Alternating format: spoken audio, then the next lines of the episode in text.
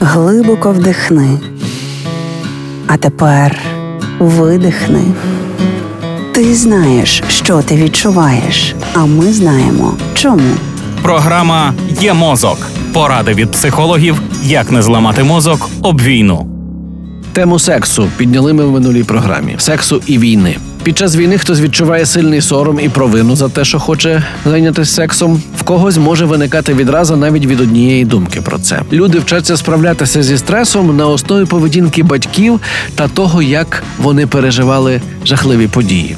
Чи були вони холодними в моменти кризи і сварилися, чи дбали одне про одного та обіймалися? На почуття провини впливає дитинство. Якщо маленькими ми забувалися в грі і постували, а перед цим у сім'ї сталося щось важке, смерть, розлучення, тощо, і батьки засуджували нашу поведінку, то і зараз цей паттерн не даватиме нам спокійно жити. Або якщо людині постійно казали, як ти можеш це робити, що про тебе подумають інші, то така соціальна надбудова теж переслідуватиме її впродовж усього життя. Вона чутиме в голові голос когось із минулого, який постійно буде засуджувати ці дії. Цей голос виникатиме, коли людина тішитиметься квітці після того, як переглянула фотографії з бучі, або коли захоче сексу. Бо як можна отримувати задоволення в такий період? Теорія прив'язаності пояснює, що ми соціальні істоти, і нам потрібен коригуючий досвід із тим, хто нас не засудить, хто прийме той факт, що хотіти сексу нормально і зрозуміє це бажання. Людям, які мають сексуальний потяг під час війни,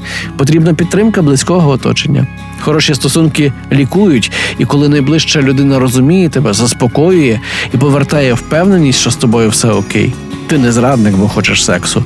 Це найважливіше. Карл Роджерс сказав, що доки ми не приймемо людину такою, яка вона є, їй нікуди рости. І це стосується в першу чергу нас самих. Реклама. Недоспані ночі, емоційні гойдалки, хронічний стрес, підступні вороги нашого організму, які виливаються у безліч проблем зі здоров'ям, у тому числі дерматологічних та косметологічних. І як чудово, що в нас є справжній оборонний комплекс, центр дерматоестетичної медицини Панацея, новітні апаратні, лазерні та смарт-технології, професійно підібрані протоколи лікування як дерматологічних, так і косметологічних проблем, естетичне задоволення та краса обличчя, тіла, здорове та міцне волосся, ін'єкційні методики, найсучасніші технології, помножені на величезний досвід лікарів і медперсоналу, дають надзвичайний результат. Вулиця Квітки Основ'яненка, 26А, телефон 068 500 0707, сайт panaceia.com.ua. Центр дерматоестетичної медицини